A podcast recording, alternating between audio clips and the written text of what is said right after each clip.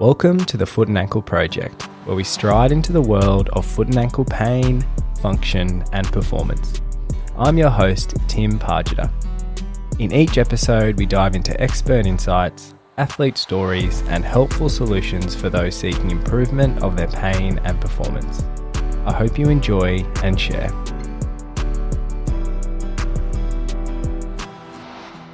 Hello, and welcome back to the Foot and Ankle Project. Thank you for listening in today. This is the 15th episode of the project, and today I'm going to be answering a really common question that I get in the clinic, and it is around heel pain. Now, heel pain is definitely the most common presentation that I tend to see, and probably the most common presentation that a podiatrist would see. And a really common culprit is the plantar fascia. Now, we have done a few episodes on plantar fasciopathy or plantar fasciitis earlier in the podcast, but today I'm going to be answering the question of how do you know if you have plantar fasciopathy or how do you know if it's actually your plantar fascia that's causing your heel pain? Now, there is other structures that do sit around the heel. And so it is really important to remember that even though you might have heel pain, it's not always the plantar fascia that's actually causing pain. Now, we know that plantar fasciopathy, again, it's commonly known as plantar fasciitis, but from what I generally explain in clinic, is that there's not necessarily an inflammatory side to the presentation that we previously thought, and as such, we call it plantar fasciopathy. Now, all that means is that there's pain originating from the plantar fascia itself. Now, this is a condition that generally affects one in 10 is estimated to have heel pain in their lifetime, and the, and the likelihood is that most of the time it is the plantar fascia. But what we do also know is that the plantar fascia acts very consistently in that people who have plantar fascia pain generally have very similar symptoms, which really helps us get to the bottom of a diagnosis without always having to rely on diagnostics. So, what I'm going to run through today is some of the questions that I generally ask a client to get some history and some questions that you might be able to ask yourself to see if we can actually get a plantar fasciopathy diagnosis or if you might be dealing with something else. And I'll, I'll talk you through some of the common things that we also see as different diagnoses around the heel. Now, the first question and one of the most common complaints that I that I hear, uh, the question is: Do you have pain in the morning or after you've been resting? So we call this post rest or post waking pain. And this is a very key sign for plantar fasciopathy. It's very sensitive and specific in the literature to suggest that if someone has post rest or post waking pain, the likelihood of them have suffering from plantar fascia plantar fasciopathy is is really high, uh, and it's a very accurate diagnostic tool. So mornings are uh, and and post rest are often the most painful part of the day for people suffering from plantar fasciopathy. And as I've covered in a previous podcast, what we believe it is is that when you are not using your plantar fascia, there's increased amount of water that actually builds up into the structure. And as we then begin to reload on it, either after after you've been resting or after sleeping, that you're essentially standing on a, a, slightly more swollen structure, which can be more painful. So that is what we believe happens, but it's it's really common for people to have really high pain or, or even stiffness within the arch or underneath the heel first thing in the morning or after they've been sitting. So that's a really key thing that we tend to ask. If the answer is no, it doesn't always necessarily mean that it's not the plantar fascia, but it might just be that, you know, the treatment approach could be slightly different. Um, simply because sometimes we can have plantar fascia pain that is resultant from pressure and being actually standing on your feet. Other times we can have plantar fascia pain that's more based on actually utilizing the the, the beautiful elastic nature of the fascia. So that's the first thing you need to ask yourself is do you have morning pain? If the answer is yes, then we continue on to the following questions, which is Does your pain warm up or get better with use? This is another key sign for plantar fasciopathy, and we call it the warm up phenomenon. And what we mean by that is that, you know, the first steps are really horrible either in the morning or after you've been sitting. And generally, they begin to get better the more that you use the foot either in the morning or as the day goes on.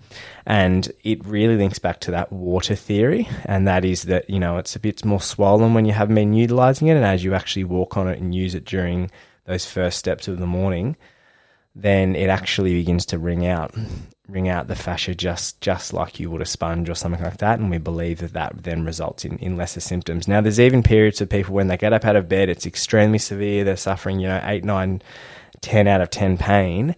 And then as they begin to warm it up their pain can actually go to zero during the day and doesn't re-emerge again until they've had another rest or if they actually go to get out of bed in the morning. So that's very common uh, and also a really key tail sign that they might be suffering from plantar fasciopathy.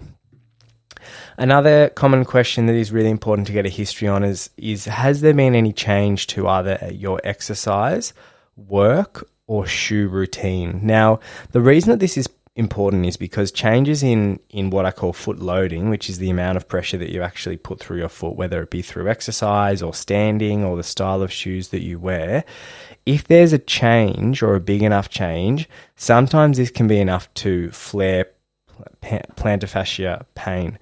Now, the idea behind this is that when we begin to apply new or different loads to the fascia, sometimes those loads can exceed the capacity, or, or what I mean by that is it exceeds how much you can normally tolerate. Um, before it begins to signal that there's a bit of a problem here, and, and, and as such, it begins to signal pain. So, a nice common example is someone who might have started running after they've only been walking. Um, a common example is someone who might go from working an office job into standing all day on, on concrete floors for whatever reason. It could be that their shoe, someone's shoe has begun to lose the, the sponginess or, or the, the nice properties that foam have, and all of a sudden they're beginning to start walk on a firm, firm base of a shoe and this can be enough to flip, to flare up the plantar fascia as well. So, if there's been a change to loading or a change to routine, whether it be exercise or work, then that at times can be enough to actually flare up the the pain as it goes. So they're really the big three questions that I generally ask people to know if it is the plantar fascia.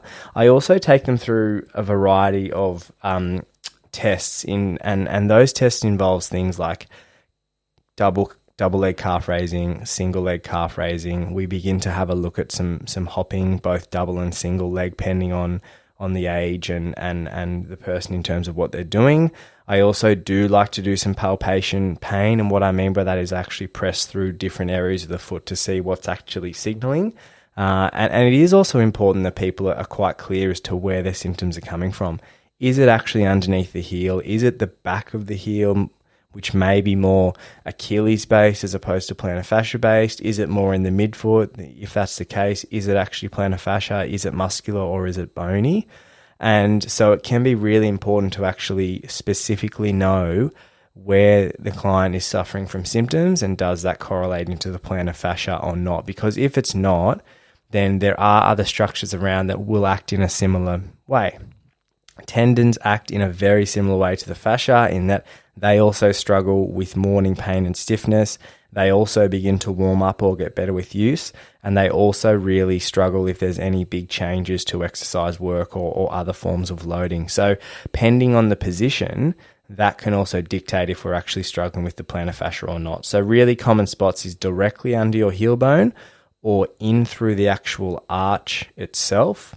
The other common spot is on the on the inside area of your heel bone. So um, they're the the sort of big the big areas that people generally point to when I ask them, you know, where are you suffering your pain? Um, and subsequently, depending on the time of day, that's generally the area that if there was some palpation, it can hurt. Now, what commonly happens to people is when they come into the clinic, because it's often not the first thing right after they go to bed in the morning, commonly their symptoms aren't as bad but you're generally still able to get a bit of a response if you load them appropriately, such as, you know, single leg calf raises is really common, as is single leg hopping and double leg hopping because it's really engaging that fascia.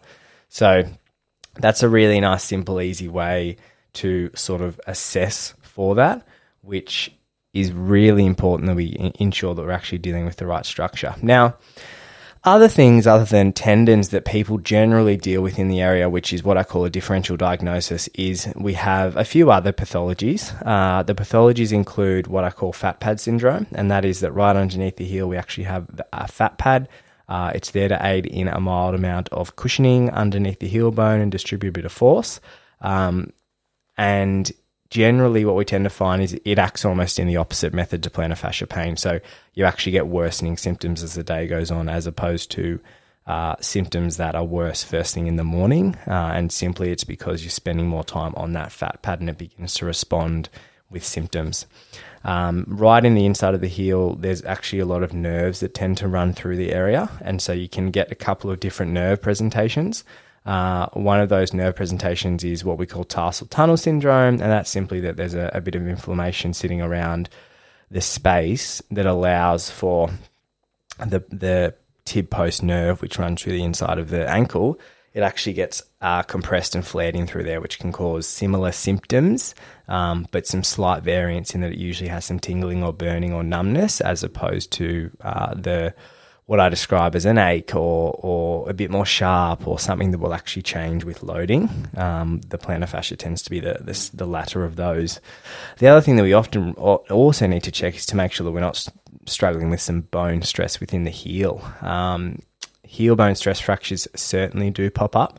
Um, and, and this is generally more related to pain all the time. So no matter morning, night, day, they're struggling all all the time with their symptoms, and it's generally not something that tends to warm up. So it's it's one of those deep bone pains that feels like it's it's there all the time. So that is another thing that we, we want to have a look at, which, you know, we do specific testing for all of these conditions. Um, and, you know, if it's not plantar fascia and, and you're unsure, or, or even if you do have plantar fascia, always worth reaching out to your health practitioner to see if you can get on top of a diagnosis and then create a plan to try and get better. So, if you are suffering from heel pain right now uh, and you think it is to do with your plantar fascia, then, like I said, needs to be morning pain. Generally, it begins to warm up and usually you can link it to a change in loading somewhere, whether it be exercise, work, or footwear related. Now, if you are suffering from that, then if you scroll back a few other episodes, I've actually had two episodes on plantar fasciopathy management or plantar fasciitis management, and that might be super beneficial for you to try and get on top of your heel pain. If not, like I said, please reach out to your health practitioner if you're unsure of who to reach out to shoot me an email. Uh, our email is in the show notes. I'm more than happy to direct you to any of the practitioners I know around Australia and even around the world. Um, and you're also welcome to jump on anytime.